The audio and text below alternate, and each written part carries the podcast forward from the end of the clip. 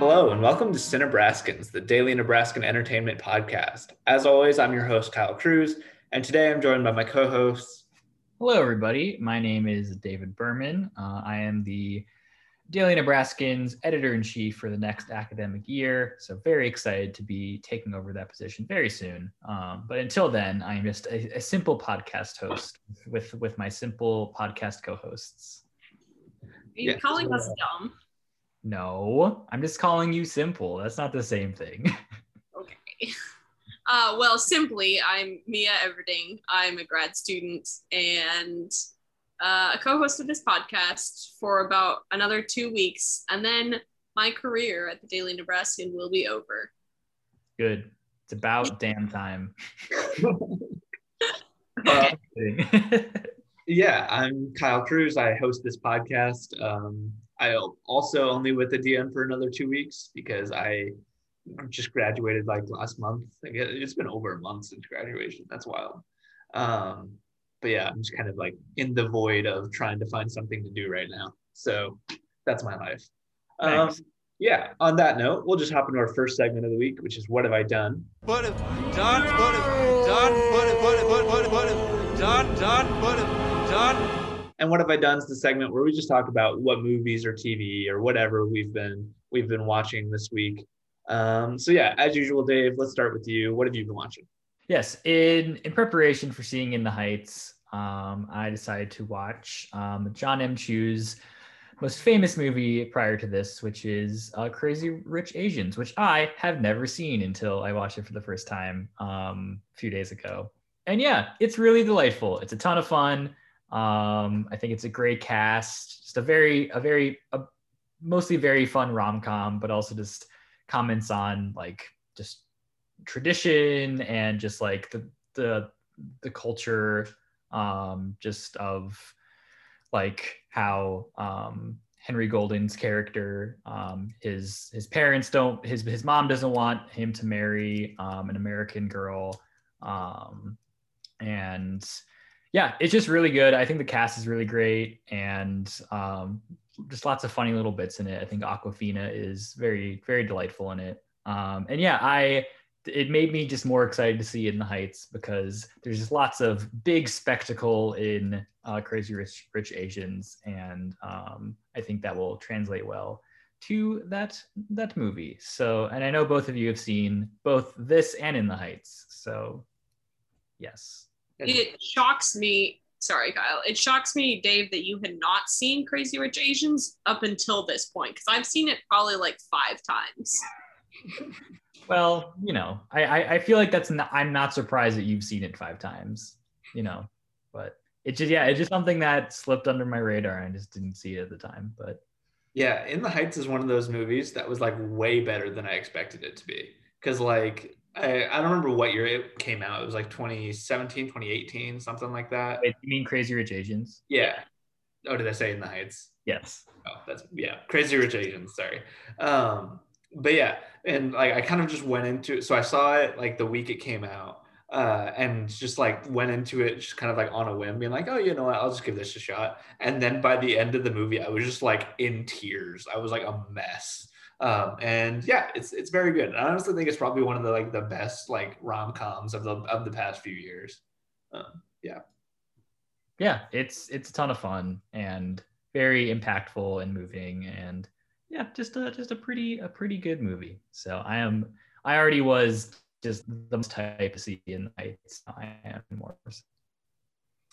It The- also shocks me that you are were the last, will be the last of us to see In the Heights because you are probably the one who was looking forward to it the most. This is this is true. Um, yeah, I'm waiting until my sister gets home uh, this this coming weekend, and then we're gonna go see it together. So very much much hype in the Berman household. Yeah, does watching Crazy Rich Asians get you just generally excited? Because John M. Chu signed on to like a ton of projects right now. Uh, I think like the most like notable is like he's currently like signed on to direct like a film adaptation of Wicked. Um, and so Oh, I forgot about that. yeah, does that does this get you any any more excited for any of that? Um, yes, very much so. I would say. Um, yeah, I forgot that he was going to direct the Wicked movie that I kind of don't think is ever going to happen because it's been just developing for like 15 years. But yeah, I would love to see him take on that. And I think he would do a really good job with it. So yeah, I hope we get that movie that will probably never exist. What about you, Mia? Uh, what have you been up to?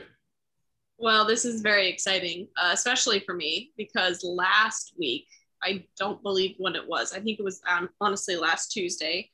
I uh, I started The Mandalorian just kind of on a whim, and I was watching the first episode, and I was like, "Man, did I start this like show by myself and like forget that I was watching it and just never finish it?" Because the first episode was so familiar, and then I remembered the three of us watched the first episode together and it all made so much sense because I was like, am I having like the most insane deja vu right now? Or is this show really predictable? Or have I just seen this before? And it was answer C that I had in fact seen it before. Um, but I just wrapped it up last night. I think I watched like three episodes last night. And uh yeah, it I'm I'm glad that I have immediately the second season to kind of launch into um, I started the first episode today, actually, like right before doing this. And uh, it was good, I think, to have the recap because I had kind of forgotten everything that had happened even in the first season, even though I just saw it in the past however many hours are in a week.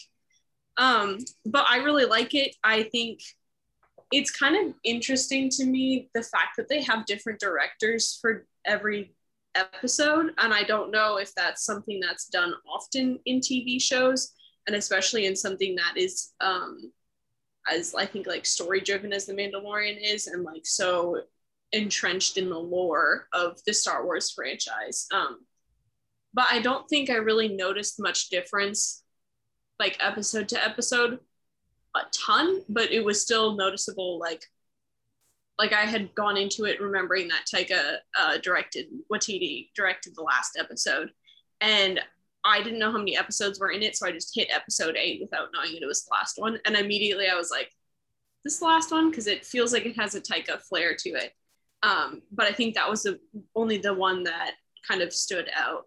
Um, yeah, I would say I probably had favorite episodes over some of the others. Like I really like the episode where we meet Cara Dune.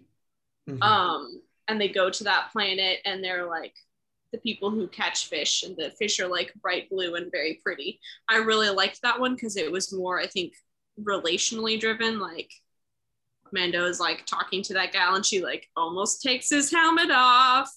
Um, I just really like that. I feel like I'm just talking your ear off. But overall, um, I didn't think I would like it as much as I did. I have really, really enjoyed it. And uh, yeah, I'm probably going to binge the second season as soon as we're done recording this. So, so how, how much have you heard about the second season? Like nothing. So, Good. What are some of your like expectations for season two? Uh, so I'm really confused over the Gideon character, uh, Moff Gideon. Uh, he only, I think, showed up in the second to last episode and then the last episode. Um, boy, he bothers me. I think he's so poorly written. He like drives me crazy. Um, he's just annoying and like he doesn't know how to get stuff done and that bothers me it's like one of those cliche villains that's like let me tell you my master plan like he just leaves mando and Cara and the other guy and the child like in that bar he's like yeah, I never get. I'll just wait for something to happen instead of like killing you right now. Like that's made no sense to me. But to answer your question, I don't really know what I expectations that I have. I think for this season, like I know that there's like the scene where the child like where Mando like takes off his helmet and the child like touches his face because I've seen that, uh, but I don't know the context of that all at, all. Um, yeah, I'm obviously expecting some kind of showdown between Mando and Moff Gideon. But beside that, I don't know because I don't know when it takes place, like within the universe, because they like don't know what the child is, and that's like, well, so yeah, I don't know. I know nothing, absolutely nothing about Star Wars. So That was gonna be my next question because I, I forgot the answer. Like, how many Star Wars movies have you seen outside of this? Um, I've seen all of them, and I've seen the first three probably the most, which is unfortunate because those are the movies that were coming out like when I was a kid. Uh, so I've seen the first three several times each. I've seen the like original trilogy probably like once, and I have no clue what happens in them. Um, and then I've seen the last set of three. Um, probably like once or twice. And then like I've seen Rogue One, but I haven't seen Han Solo or Solo. Yeah. So yeah, I'm not, and I don't know anything about like Clone Wars or anything like that. So I, I feel like you're pretty much like where I am with Star Wars. I think I am a little bit more engaged with it than you you than you are, but like I feel like we are in a fairly similar place where yeah, we've seen a Star Wars. We know what a droid is. We know we know uh, we we we stand Ben Solo, uh, Adam Driver. Um, you know, we we we know what's going on, but like I yeah, I don't know anything about the Clone Wars and haven't seen any of the animated stuff. So, but yeah, I I love I love the Mandalorian, and I think the second season is the last like five episodes of the second season are just nuts, just like just so just insanely paced and just like crazy, and I'm very excited for you to see that. So like well paced, like it's a good slow burn. Yeah. Like everything happens. well, everything does happen, but I think it happens in a very like good and satisfying and extremely fun way. So Nice. Yeah, I'm- I'm curious to see what you think of the second season because I think the second season has a lot more tie-ins to other Star Wars material than the first season does. Like without getting into any details, like there's just like a lot more like other things going on. Um, but yeah, so I assume you'll watch that this week. So report back and we can talk more about the Mandalorian. Does it get you any excited, any more excited for like the myriad of Star Wars TV shows we've talked about uh, on this show that have been announced? Um, seeing as none of those are coming to mind, no, I can't say uh, an affirmative. It was kind of on a whim that I decided to watch Mandalorian. Like I knew you guys would be excited about it, and my boyfriend would be excited, and like that's that was all the motivation that I needed. So, yeah. very good. but Yeah. I'm I'm definitely glad I have because I can totally see the hype now. Like the child has made me cry so many times because he's so cute. he's so cute. And also I just like how he's constantly like like he just has a face of distress constantly and it's just like a little like pet. Oh, I think his cuz he's a puppet, isn't he? He's not like animated yeah, he's a puppet. it's so well done and he is so incredibly endearing and i think they have done such a good job with that so Have you heard of like the like stagecraft technology they use for that show? Nope. So oh no we've talked about it yeah yeah yeah yeah that's so neat what was the thing that recently has begun production that they um were using that same sort of technology I think they were using it a bit on Thor: Love and Thunder, and I'm sure they're using it on a bunch of other Disney properties as well. Because like since Star Wars is Disney, Disney owns that uh, that technology right now. Um, but yeah, so I'm, I'm I'm sure it's going to pop up a lot more frequently moving forward. Um, I think they said they were going to use it for Ant Man and the Wasp: Quantumania, and I had mentioned that. Um, but there was something else I wanted to say. Oh, yeah, the thing about uh, about the child that still surprises me to this day uh, is the fact that they managed to keep it under wraps before the first season aired. Like he wasn't in any of the marketing or anything, and like nothing about it leaked or anything. So like when the first episode came out and you meet the child at the end of the first episode, that was like everybody's first like exposure to that character, and I just think it's crazy that in in the world of today you can keep something like that a secret. Yeah. Yeah, it's great very cute Um, but yeah, uh, moving on. Uh, so last week I talked a bit about Harry Potter, and I, I won't talk about it that much this week. Um, but I have continued my my Harry Potter binge that I started last week. At this point, last week I had watched just the first two Harry Potter films, and now uh, I have plans to watch the very last one tonight. Um, so kind of like uh, my girlfriend and I, we just made our way through them over the over the course of this past week. Um, and yeah, it's been really it's been a really interesting experience again watching these movies now because uh, I haven't seen them in a, probably since like high school or middle school. Um, and yeah, they're pretty good. Like I think they're like really consistent. Like uh, as I don't know if you guys have seen, but like I've been logging them all on Letterboxd as I've been watching them, and I think every single one of them has either I've either given three and a half or four stars. Like I don't think they've varied from that rating, um, which is kind of surprising. Like I've I've just yeah, they've just been very enjoyable. Uh, I'm excited to watch the the last one tonight. And uh, last week we had talked about how like potentially maybe my my ranking of the films uh, that we gave last year would change, and I think it definitely is going to. Um, so I will report back next week with with that updated ranking for you guys. But right now, do you have one that's standing out more, or is like better or worse than you remembered? One that was a lot better than I remembered. Um, like, and I don't remember it being bad. I just didn't remember much about it. I kind of remembered like not having much of a reaction to it. Um, but is honestly one of my favorite ones this this time through uh, is the Half Blood Prince. Um, I really liked the Half Blood Prince.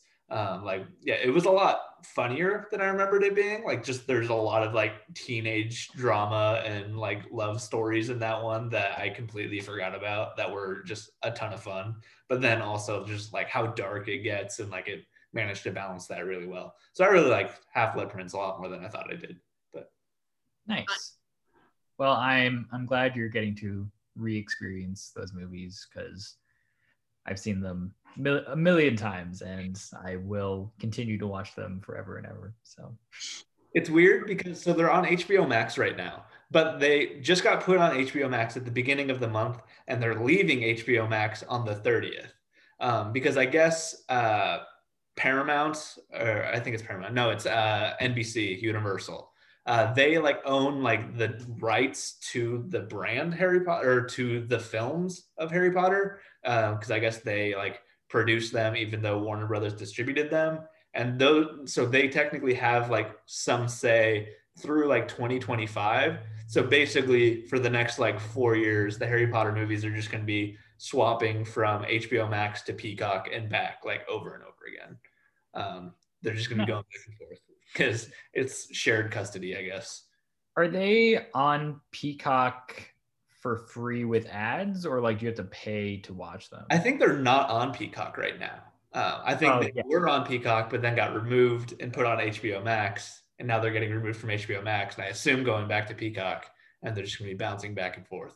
Uh, I don't know if they're on there with uh, for free with ads or not, but nice. Um, but yeah, the the main thing I want to talk about this week, and I'll try and keep this as brief as I can, um, because as Dave and I joked uh, prior to the podcast, I could talk about this for literally an hour and a half if if if I was lit. Um, but so King King Gizzard and the Lizard Wizard, uh, who I've talked about a lot on this podcast before. I don't need to explain much to you guys about about them, but I'll do it anyway. Um, they released a new album this week. Obviously, they're one of my favorite bands, um, just an Australian psych rock band. That this record that they just released is their 18th record. Uh, the first one came out in 2012. Um, and yeah, so this is their second record this year. Earlier this year, they released LW, which was like uh, a partner to KG last year. Um, that made kind of like a dual album of just weird microtonal, microtonal psychedelic rock. Um, that was pretty good. But this new record is called Butterfly 3000. Um, and they announced it a couple weeks ago and then didn't release any singles for it um, and just said that it was a dream pop album. And they didn't like really tease anything else other than that. So when this, when this album came out on Friday, I went into it pretty much blind. Uh, and was very surprised by it just being an almost entirely electric album, like an electronic album. It's very synth heavy. Um, and it's also, I think, the most surprising thing is it's a very happy record. it's probably like the happiest music King Gizzard has done yet, um, which was just very unexpected. Because uh, like the whole thing's in in a major key and it's very catchy um, and just kind of very kind of upbeat and like you can listen. To, it imagine it reminds me of like the kind of thing you would listen to like walking down the street like after you like aced a test or something. You just put your headphones in, you're just in a good mood and you're just hanging out. Um, but yeah, it's a ton of fun. Uh, I think the lyrics of the record. So to put this in perspective, I guess. So like King Gizzard, they've done like happier sounding music before, specifically on a record called Paper Mache Dream Balloon, which was just an entirely acoustic record. Um, but even though that record sounds very happy, the lyrics are like really dark. Um, but the lyrics on Butterfly 3000 are probably like the most opt- optimistic lyrics I've heard on any King Gizzard material. Um, like the the opening song is a track called Yours, uh, which is just entirely just about like seizing the day, doing what you want to do, and just like having a, a can do attitude. Um, and like some of the later tracks, uh, specifically like the last two songs on the album, uh, which are "You Love" and "Butterfly 3000," the title track, are both about. Uh, so the the frontman of the band, Stu Mackenzie, he just had his first kid uh, in November, uh, and these last two tracks are about like being a dad. Like the uh, "You Love" is pretty much just about like so this album was like written before like he had actually had his kid um but so you love is about like basically just looking forward to being a dad and like looking forward to like doing all these things with his daughter. Uh, and then butterfly 3000 is kind of a, a flip on that where it's him just kind of hoping he could be a good dad. And like he's the whole song is just kind of a, a very ethereal thing and he's just kind of lamenting like oh i hope i can do this and i hope i can provide this for you and i hope i can do all these things. Um, and yeah, it's just a it's just a really it's a really fun time, and I think it's probably one of their more accessible records. Like I think uh, in an interview they said that this is the kind of record that they made uh, kind of purposely so that you can throw it on and not have people get like turned off and be like, "Yo, what what are you listening to? Turn that off." Um, which like I don't know if I entirely buy that. Like I think there's still some like weird moments here that might not like might be a little odd if you're just like playing it while you're at work or something. Um, like it's definitely still a King Gizzard album. Um, but for the most part, I think it, it's definitely catchy. It's got some fun, some fun moments to it. Uh, I think some of my favorite tracks, just off the top of my head, are like uh, Shanghai, um, which just is it's like the second song on the record. Um, and yeah, it's just kind of got a really fun, uh, like jovial vibe to it. Um, and then uh, another song called Interior People, which is just uh, all about like just getting over like your inner demons and like just uh, trying to like get over like a lot of these other things that are just like always in the back of your head. Um, and then Catching Smoke's a really good one too. Um, that song is just about partying pretty much. um, but yeah, in general, it's a very good record. Um, these are kind of just very loose thoughts.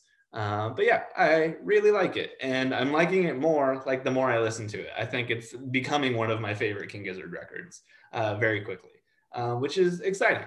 Um, and they've already said that they they this isn't going to be the last record they release this year, so we'll see whatever they do next. Um, but for now, I'm I'm pretty happy just listening to this. Uh, I think it's I think it's a good time. Um, so yeah, from there we'll just jump into our news for the week, uh, and we've got a few comic book things to start off this week. Uh, first of all, we sort of have our first like official look at Natalie Portman's uh, version of Thor, uh, the Jane Foster version of Thor that she was announced to be at Comic Con a few years ago. Um, and this isn't like an official image that was tweeted out or anything. This was a T-shirt that leaked online.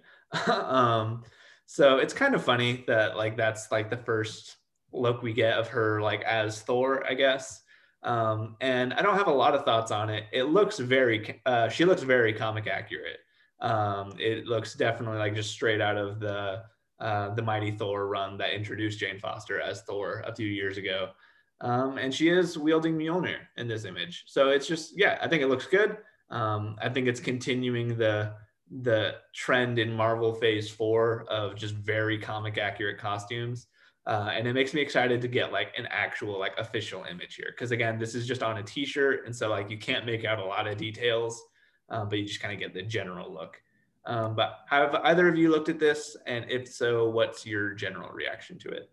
Yeah, I mean, it, like you said, it's it's kind of a a, gra- a grainy looking T-shirt, um, but it's honestly really sick. Like I I love the design for her character, and I think um, I like what they at least what's on here with Thor's armor of like the yellow kind of sprinkled in. Uh, I think that's kind of a, a nice, fun little flair. Um, and yeah, I mean, I would like wear this shirt, so I kind of I kind of want it. Um, but yeah, I I'm so excited for this. I love Thor Ragnarok, and I think this one's going to be just even even more insane and fun. Have you have you managed to look at this, Mia? Yeah, I just looked it up now, so I didn't have much context. But um, I mean, I don't really. I feel like I don't know much about what her character like. Her character like in the comics, so like what sort of roles she's playing in this movie. So, um, I mean, it looks pretty pretty nifty, I would say. Although, does she have blonde hair in the picture? I guess she has kind of. she's brown hair though, doesn't she? Jane Foster does. Yeah, like in the comic, yeah, she is brown hair, um, but like the blonde hair matches like the way she looks in the comics. And I think it comes with just because I think like the way it works is like when she picks up Mjolnir, she kind of like becomes like that version of Thor. So I assume the hair color changes with that. Is my guess. I haven't actually read the comic that this is based on. Um, but yeah, do you have any more uh, context to give, Dave? Do you do you know anything about this that I don't in terms of that? I do not think so. No. Cool. She looks cool. um, we got some casting news for the She-Hulk uh, Disney Plus series, um, and yeah, the casting here is uh, that Jameela Jamil, uh, who most people will recognize from her work on uh, The Good Place, uh, has been cast as the villain uh, in this She-Hulk series. Which I don't think they've reported like what the actual character she's playing is. We just know that she is in a villain role here. Um, but yeah, I think this is really interesting. Uh, she's not like I wouldn't peg her as a villain, and I wouldn't peg her to be in like a Marvel show. Um, so I'm very excited. I'm very curious to see um, to just to see what this She-Hulk show turns into, because obviously, so we've got uh, Tatiana Maslany uh, as the as the lead character of She-Hulk, um, but then we're also getting Mark Ruffalo back as the Hulk uh, and Tim Roth back as Abomination. And I'm sure we're getting lots of other uh, Hulk-related characters in there as well. Um, but yeah, I think this is really interesting casting. Gets me a little bit more excited to see the show. Um, what is she, What are some of your guys' thoughts? Yeah, I I love her in the Good Place. Um, she's really great in that, and yeah, she had been, um, yeah, like rumored for She-Hulk, I believe. Um, and so I then I think she would have been really good in that role. Um, but yeah, I had thought that they had announced what role she was playing. Um, I had seen that she's playing Titania, which is just a woman who can grow to be big. Um, I think kind of, I think kind of like Ant Man, but like she does not need a suit. I think is the general gist. Um, and so, yeah, cool. I yeah, she's she's a really good actress, and I think she can bring some kind of humor and um, yeah, just good vibes to this role.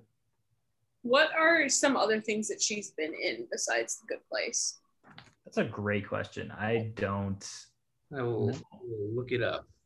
I haven't finished The Good Place. I don't know why I stopped, um, but I never finished it. So I feel like I only have like a season and a half of knowledge of her, like as a character and as an actress. So she's done like pretty much nothing else besides voice work. Okay. Yeah.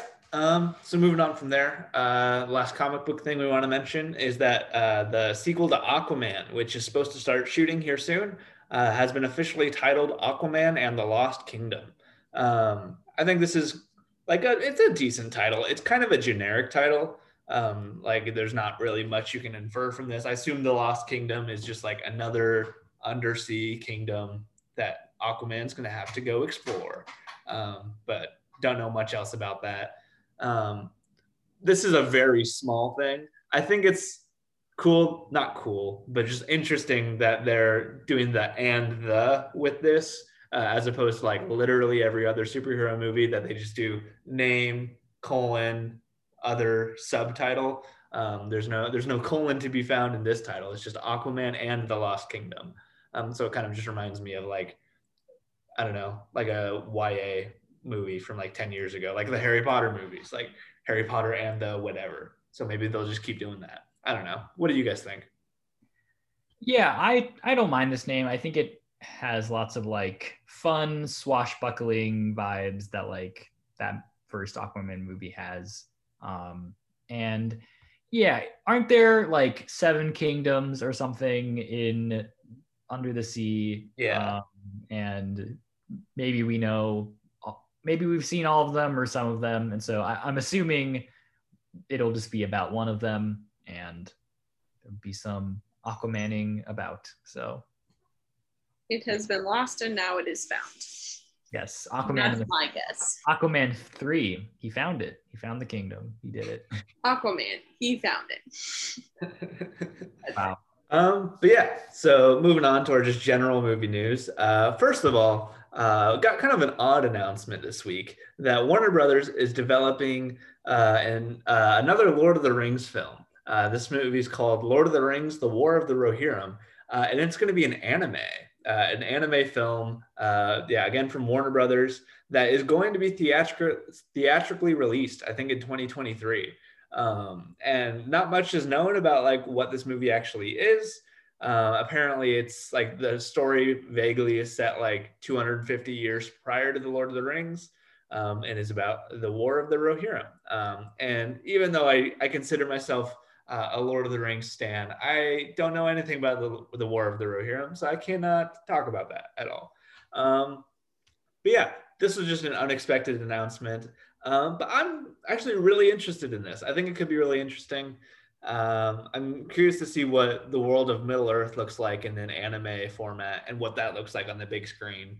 Um, and yeah, just in general, uh, what are your guys' reactions to this? Do you think this is? Do you think you're excited for this, or could you care less? I yeah, I think it's interesting. I feel like Warner Brothers executives just kind of like spun a wheel, like spun like three different wheels, and they were like Lord of the Rings movie, but it's anime and it's set 250 years before anything else or whatever. And like, sure, like that sounds fine. Um, I don't really know like why they're doing this, but they must have a pretty solid idea behind it if they're gonna pour millions of dollars into it. So yeah, sure. Yeah, I think I think I am excited, Kyle, like with you. Seeing this on a big screen, I never saw any of the Lord of the Rings movies on a big screen. Um, and I think that I mean they're phenomenal, you know, at home, but I can only imagine how good they would be on a big screen and seeing something like this, like done in an anime format could look really cool. So I'm I'm very excited. I also knew nothing about this until you just said something. So it's like, yeah, okay. It's only two years away, which is kind of crazy. So Yeah.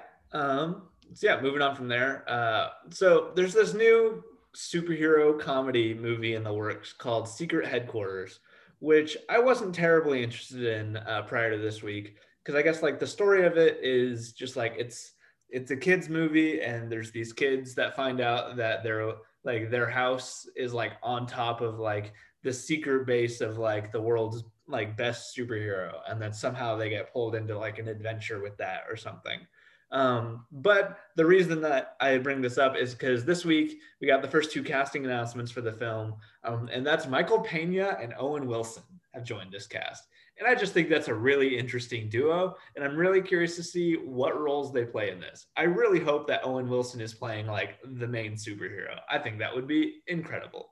Um, so yeah, I don't have a lot to say about this. I just thought it was kind of fun. Um, so do you guys have any reaction?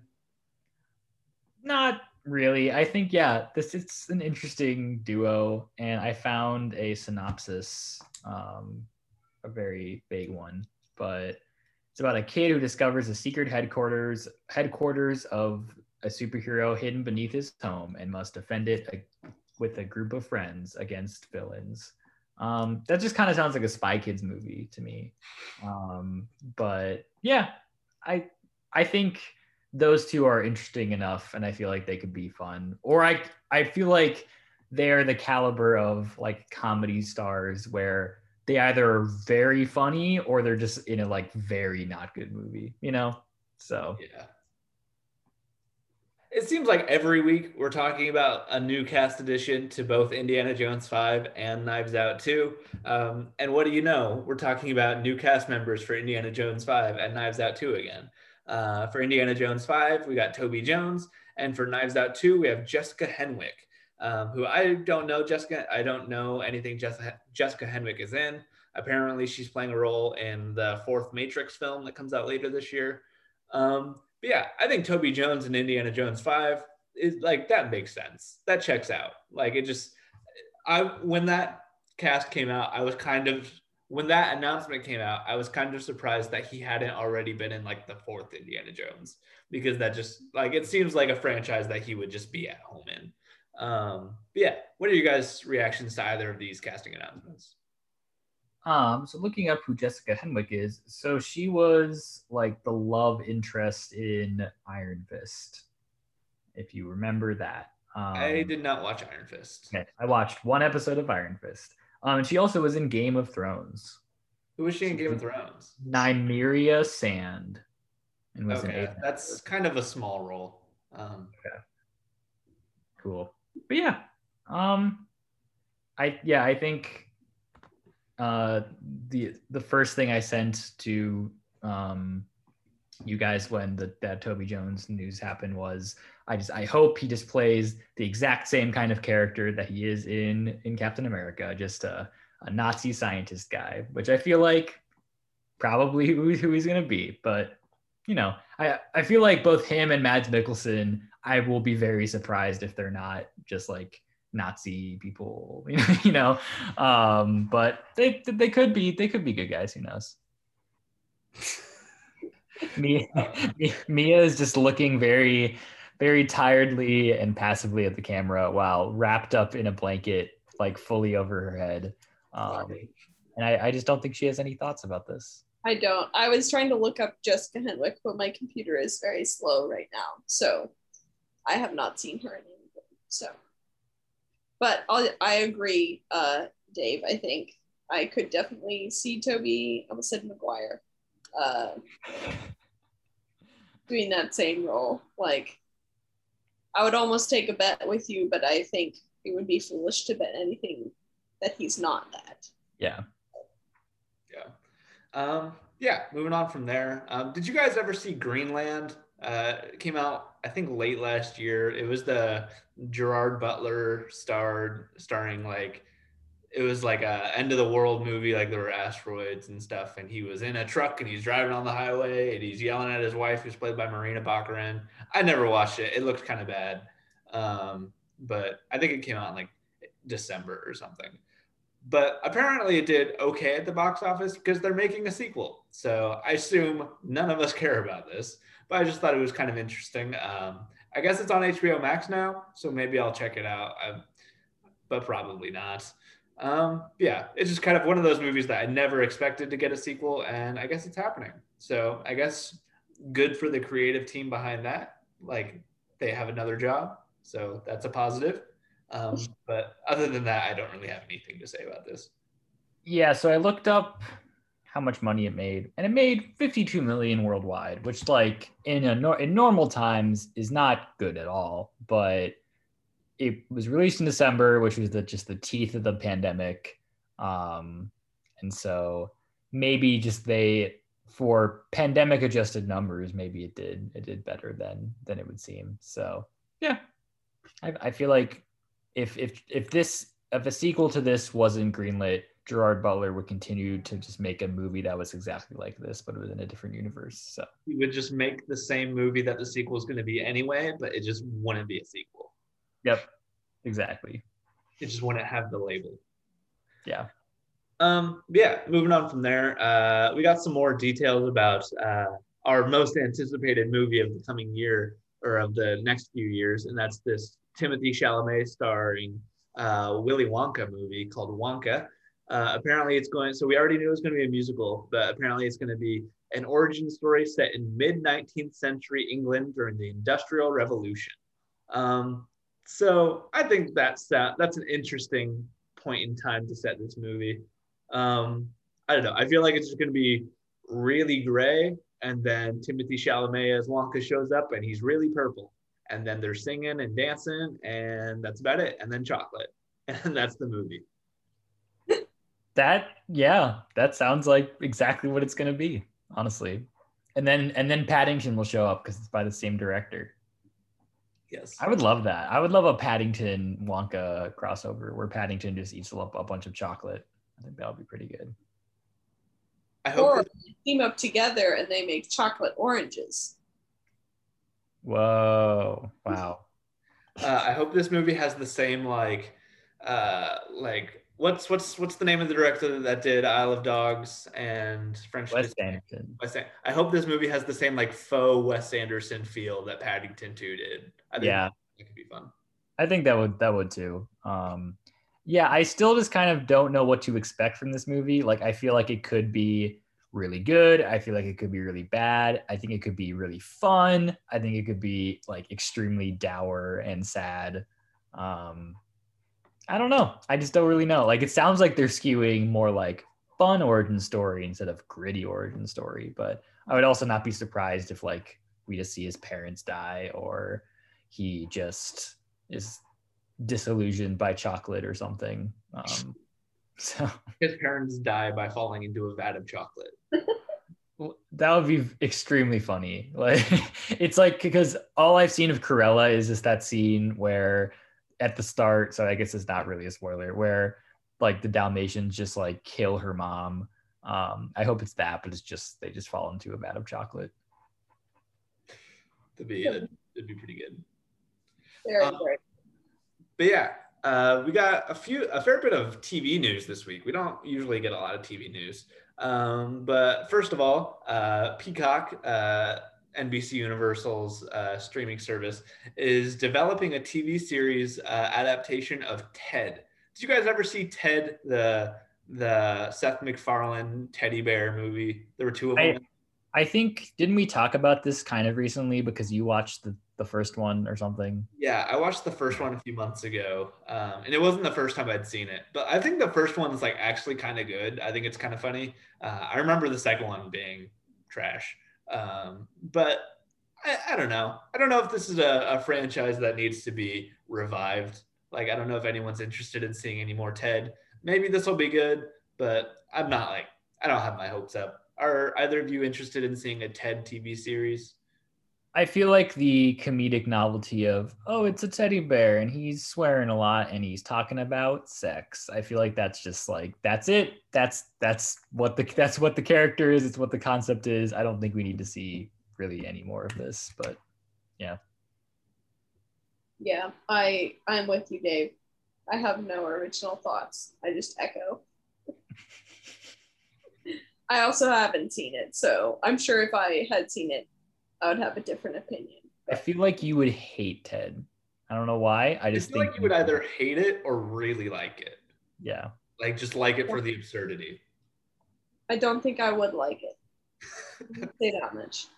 You don't want to watch a, an hour and a half movie that's mostly just a teddy bear smoking weed. Nah, I'm good. I'll pass. Uh, but yeah, uh, moving on from there, uh, got some Star Wars TV news. Uh, so the Andor series, uh, which obviously is about uh, Cassian Andor from Rogue One. Um, had, so there's r- reports going around that both Forest Whitaker and Ben Mendelsohn are going to be reprising their roles from Rogue One uh, in this series. Forest Whitaker as Saw Gerrera, um, who's like a, a rebel kind of extremist guy. Um, and Ben Mendelsohn was he was the villain in Rogue One. I can't remember his name. Was it Orson Krennic? I think. That sounds like a Star Wars name. um, but yeah, I would actually be really excited if they both came back in this in this show um, because I thought they were both really good in Rogue One. I thought Forest Whitaker had like nothing to do in that movie. He was in like one or two scenes. Um, but Med- Ben Mendelsohn, I think, was one of the best parts of Rogue One. So I would be very excited if he was back for this show. Um, so yeah, do you guys have any any thoughts on Forest Whitaker and Ben Mendelsohn potentially being back for this Andor series? I I think I've said this before, but I think Rogue One is maybe my favorite Star Wars movie, or is very close to it. Like I think it's extremely underrated, um, and I think the cast is really great. so yeah, I'm glad they are. That movie didn't do that well from memory, um, but I'm glad they are like still pursuing projects around that era and with these characters. So Yeah, I think. Well, again, we already have established how little I know about Star Wars, but I think there's a lot to be discovered, like from that era. Like, I think Dave, I'm with you. Like, that's why I liked Rogue One so much because it was a good, I think, introduction to everything else. And for someone who doesn't know the history, like, it just explained everything in a very easy to understand format. So I think exploring more of that with those same characters would be worthwhile. So, yeah. Um, so yeah, uh, moving on from there, uh, we've talked about Big Mouth on this podcast before. Uh, I think Mia and I are both big fans of Big Mouth. Uh, Dave, you have not watched Big Mouth, have you? that is correct. I have not. You should do that because it's pretty good. Uh, and there's a s- uh, an animated spin-off show of Big Mouth called Human Resources uh, that is has been in development for a bit. Um, but just this week, uh, Netflix announced the the full voice cast of of this human resources show, um, which see here. Give me one second. So Nick Kroll uh, and Maya Rudolph are both coming back for this uh, for this show. Um, I guess just I should explain a little bit of what what the show is. So like in the in the world of Big Mouth, there's all these these creatures that like embody different like emotions or like points in life. So like there's the hormone monsters and like the is it the depression kitty and like the shame wizard um, and like all these other just like weird random off characters. What's Um, the, did you say, what's the mosquito? Is that the anxiety mosquito? yeah, yeah. Um, yeah, so they're uh, and like in the world of the show, all of these characters kind of uh, like their home is like this weird like HR department, the human resources uh, department building where like they all just kind of interact and do their own thing. And they're making a spin-off show about like that world, about like that uh, group of of characters and uh, that concept. Um, yeah, so obviously Nick Kroll's coming back as the hormone monster, uh, and Maya Rudolph plays like the female hormone monster. I don't. I feel like there was another name for her, but I forget her name. Um, but Yeah. Joining the cast uh, is Randall Park, uh, who we all we all know from WandaVision, uh, and he was in uh, he was Asian Jim in The Office, but he's also in a lot of other stuff. Um, yeah, Randall Park's great. Um, and then Keke Palmer, who's from Hustlers and Akeelah and the Bee. Um, and then uh, David Thewlis, who voices the Shame Wizard. Uh, and um, yeah, I, I guess that's it. Uh, I thought there was going to be more, but then the article just stopped. Um, so yeah, uh, they've all uh, they've all joined the cast.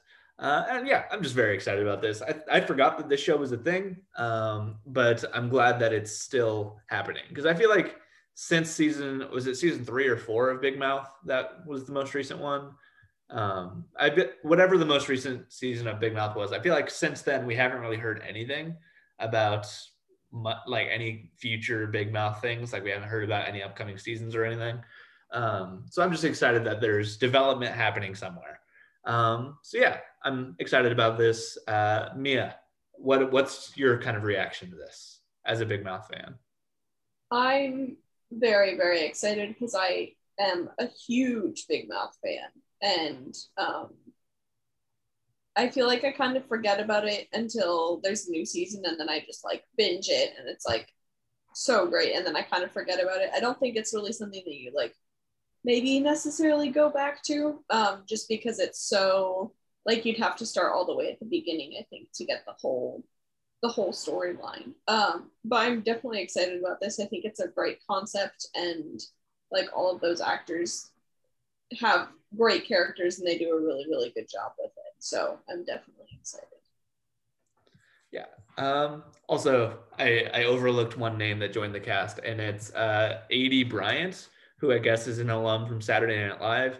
Um, I don't recognize the name off the top of my head, but if they're from Saturday Night Live, I assume they're at least decent. So Yeah, he's he's a pretty solid member of of, of SNL. So yeah, that, that's good. I am looking her up. Oh yeah, I I, I recognize her. yeah, I think that's. I don't really have much else to say, um, but yeah, that's exciting.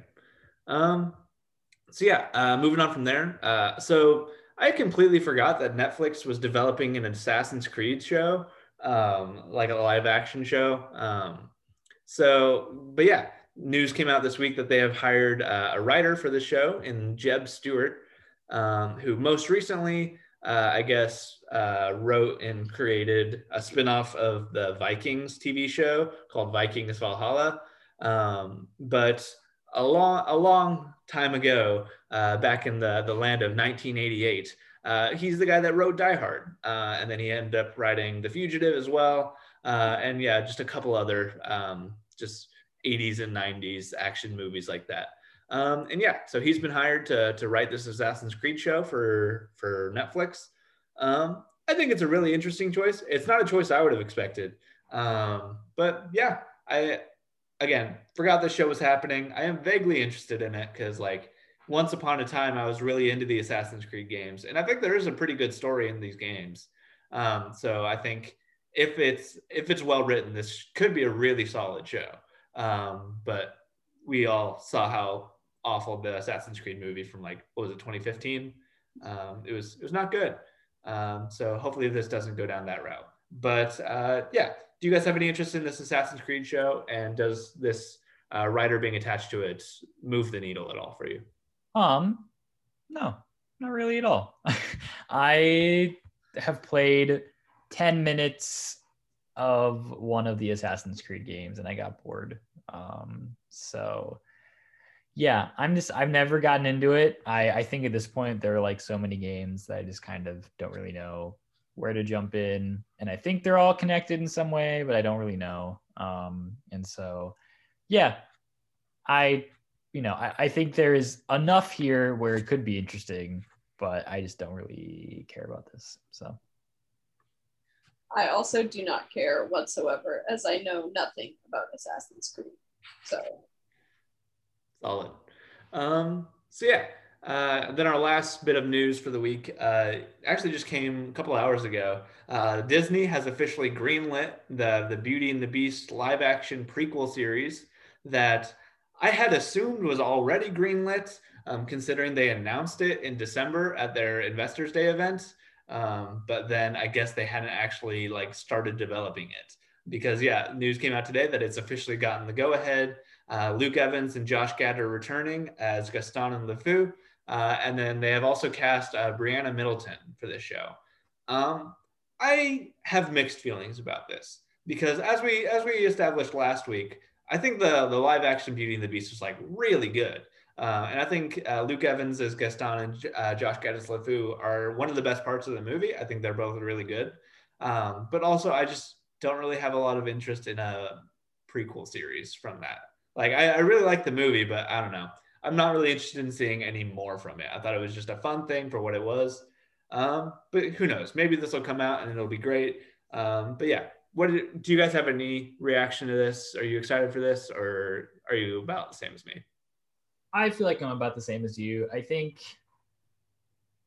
yeah, it, it could be good. I believe at the start of Beauty and the Beast, they're just coming back from war. So I think maybe they're just gonna make a weird, like, uh, Gaston and LeFou are going into battle type of show. But also, I feel like that would be weird.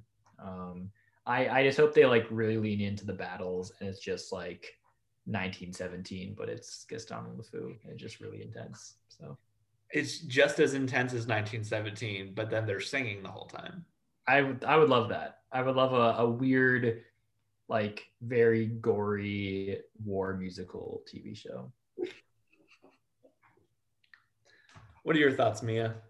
Um, well, I have not seen the the whatever year that was that live action version of Beauty and the Beast, and I don't think I have um, any real motivation to see it as I watched some videos over just basically how it compares to the original and uh, the live action remakes as a whole and kind of anyway it was a long explanation of a video um, and they talked about how bad the voice work was basically the the auto tune was on Emma Watson, and I don't really want to listen to that. So, um, yeah, I don't really think I have an interest in the characters as well. Like, I didn't grow up with Beauty and the Beast, so it's not like a huge nostalgia pull for me. So, Um, yeah. So I guess on that note, we'll just hop into our main topic for the week. Uh, and our main topic this week, we've decided to talk about what we consider to be some of the worst movie villains. Um, yeah, that's that's pretty much it. it's pretty it's pretty straightforward. Um, so yeah, we can kind of just this. I think this will be kind of a looser conversation because I think we struggled to to actually come up with lists more than we thought we might. Um, just because turns out when there's a bad movie with a bad villain in it, you tend to forget about it. Um, at least in my experience. Um, but yeah, so we can kind of just do a round robin, I guess. Um, but starting with you, Dave, uh, what do you think is one of the worst movie villains? Um, so I don't think this is the worst comic book movie villain performance that I've seen. Um, but the immediate uh, performance that came to mind when I thought about this was Arnold Schwarzenegger as Mr. Freeze um, in Batman and Robin.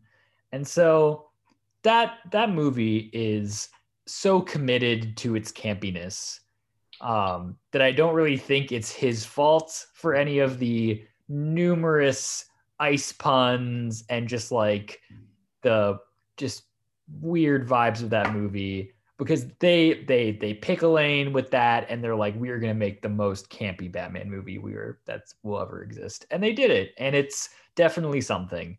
Um but i just think like that's the gold standard for what is happening here. Um and i i think he you know he really commits to it. He commits to doing all the bits.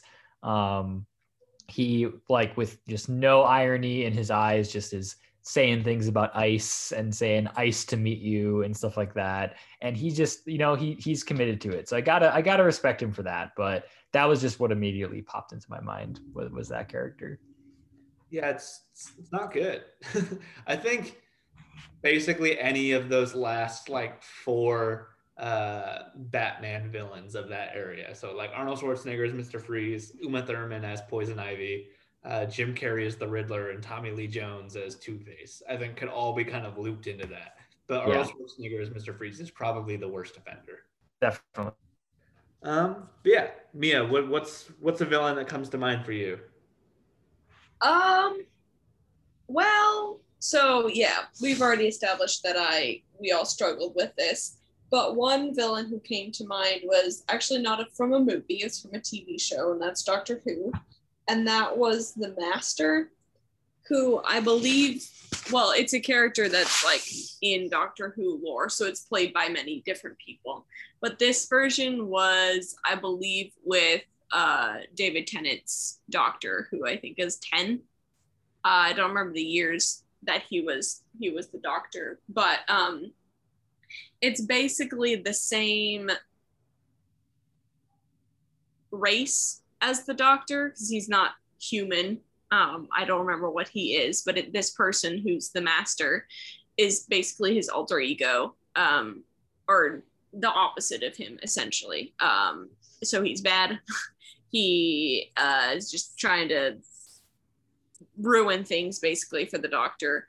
But I remember just really disliking this character because he was just like stereotypically bad and you didn't really have any sympathy for him, which I think is like you have to be able to sympathize, I think, with a villain because like we're all we all can do bad things and so seeing someone who like we can't relate to at all is just like not realistic. And this guy was just like over the top kind of campy really annoying. He was there was something where he like there was an episode where he like comes back and he's just eating things and he's like eating like chicken wings really messily. And it's just like what is going on here? It's really annoying to watch. And uh yeah.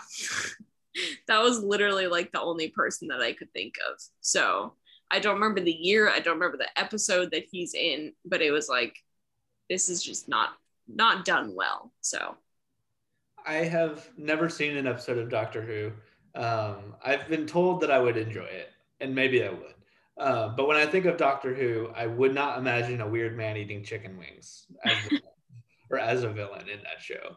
Um, I'll I'll have to uh, look the the clip up like on YouTube and I'll send it to you guys so you have some context. But I think overall you would like Doctor Who. Um, and there are good villains in that. Just this was one guy who wasn't well done, in my opinion.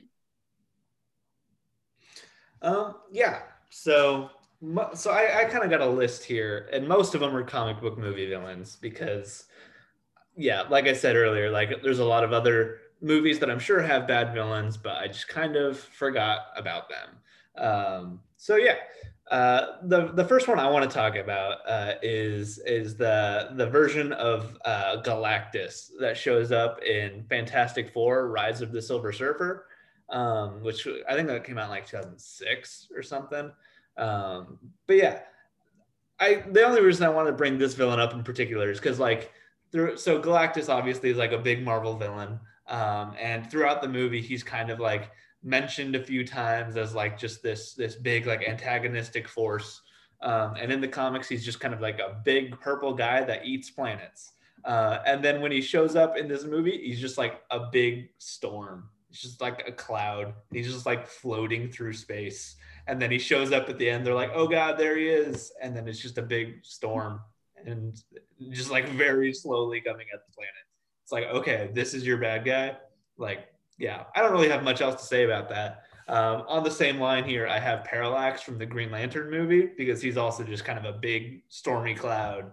And I think that is just a bad trend in comic book movies that I'm glad we got over where just the villain was just kind of a big stormy person that was just causing havoc um, because like what what what is that like i don't know I, I I feel like that goes back to just an era of comic book movies still trying to find their footing and they don't really have the budget or the capability to make like a convincing looking big powerful cosmic villain so they're just like what if we did a big cloud?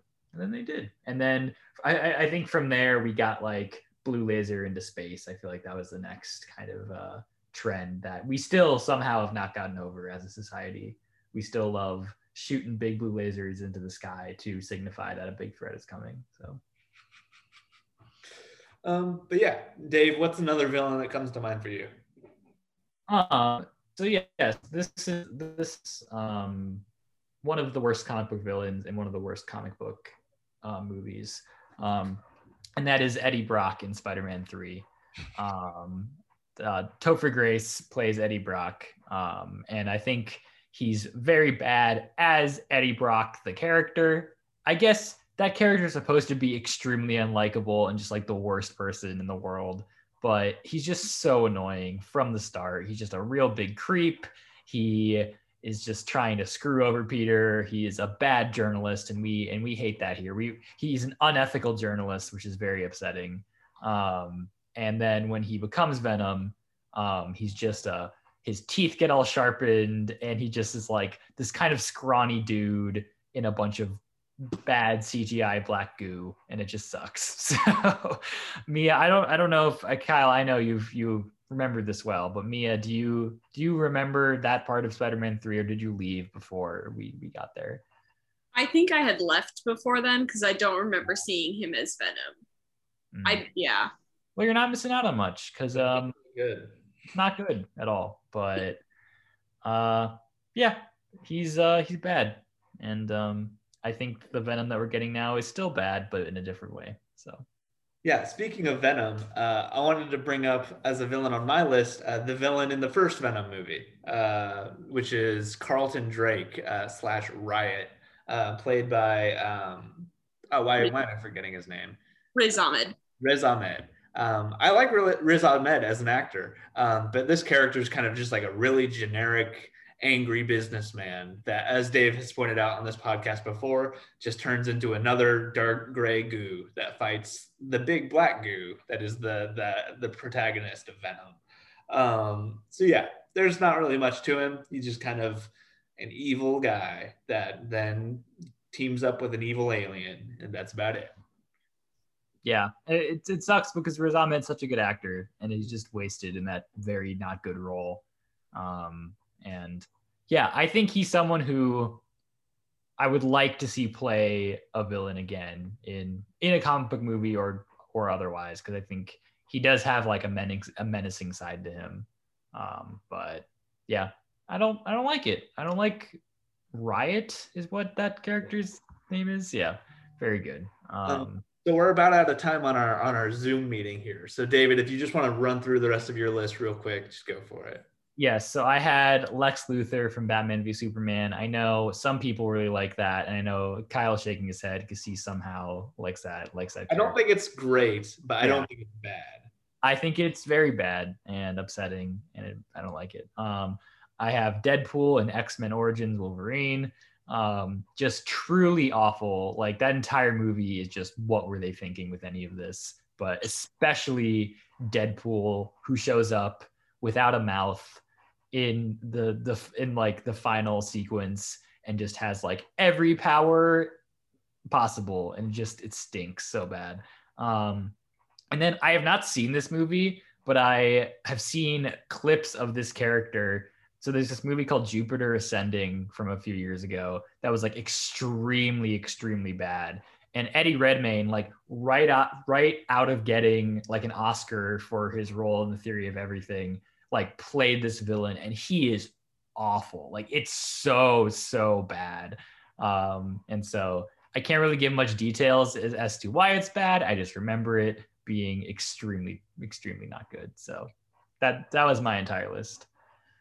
Yeah, uh, the rest of my list. Uh, so I've got uh, Cara Delevingne as the Enchantress in Suicide Squad from 2016. Oh yeah, Uh, I've got the version of Palpatine from Star Wars: The Rise of Skywalker because that movie was not good and he was just so shoehorned in there and he kind of was just not not good. Like I think Palpatine in the rest of the movies is great, but like not not not that one. Um, and then I've also got. Um, did you guys ever see Rambo: Last Blood? It's the most recent Rambo movie. no, It's really bad. Um, and mostly because the villain in the movie, uh, there's not like one specific villain that I remember, but it's just kind of Mexicans in general. It's a very racist movie. Um, but like, uh, yeah, like it's kind of like Rambo's like, oh, to it, like his stepdaughter or something, like, oh, don't go down to Mexico because then you'll get kidnapped and all these bad things are gonna happen, and there's they're just really violent. Uh, and then surprise, all of those things happen. Uh, and there's like not a single like positive Mexican character in the film. Um, and it's a really bad movie. Um, and it's not a good look. Um, so yeah, that's gonna be that's gonna be another entry on, on my list. Um, yeah, that's all I've got. Uh, did you have anyone else that you wanted to throw out there, Mia? So I don't I don't know if this is necessarily a bad villain. I just don't like him and I think he's not written super well, but also it might coincide with just like the kind of movie that it is. And that's Jurassic World. Um and I looked it up. It's Vincent D'Onofrio, I believe. It's his character. Uh I think his name is Vic something.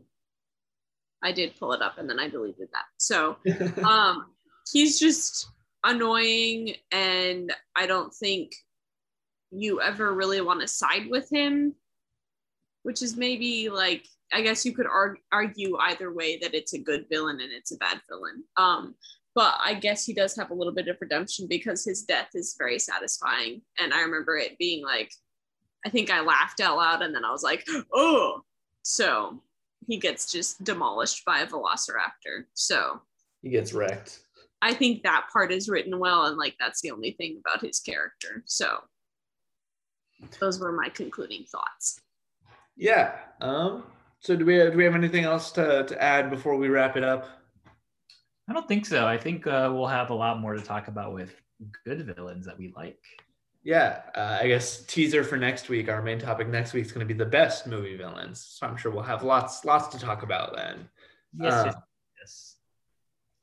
Um, but yeah, so this has been episode 54 of Sin Nebraskans, the daily Nebraskan entertainment podcast. Uh, as always, I've been your host, Kyle Cruz, joined by my co-hosts, David Berman. as well as Mia Everding and David has a guest with him now. I do. My my dog is here now. Um, so you, you cannot you cannot hear him probably. He just he just went. So maybe you heard that. But um, but yes, Ali, Ali is also here. He is a, a, a co-host, and he says goodbye. He's waving to the camera, which you cannot see. What a good boy. yes. Um, but yeah, thanks for tuning in. See ya.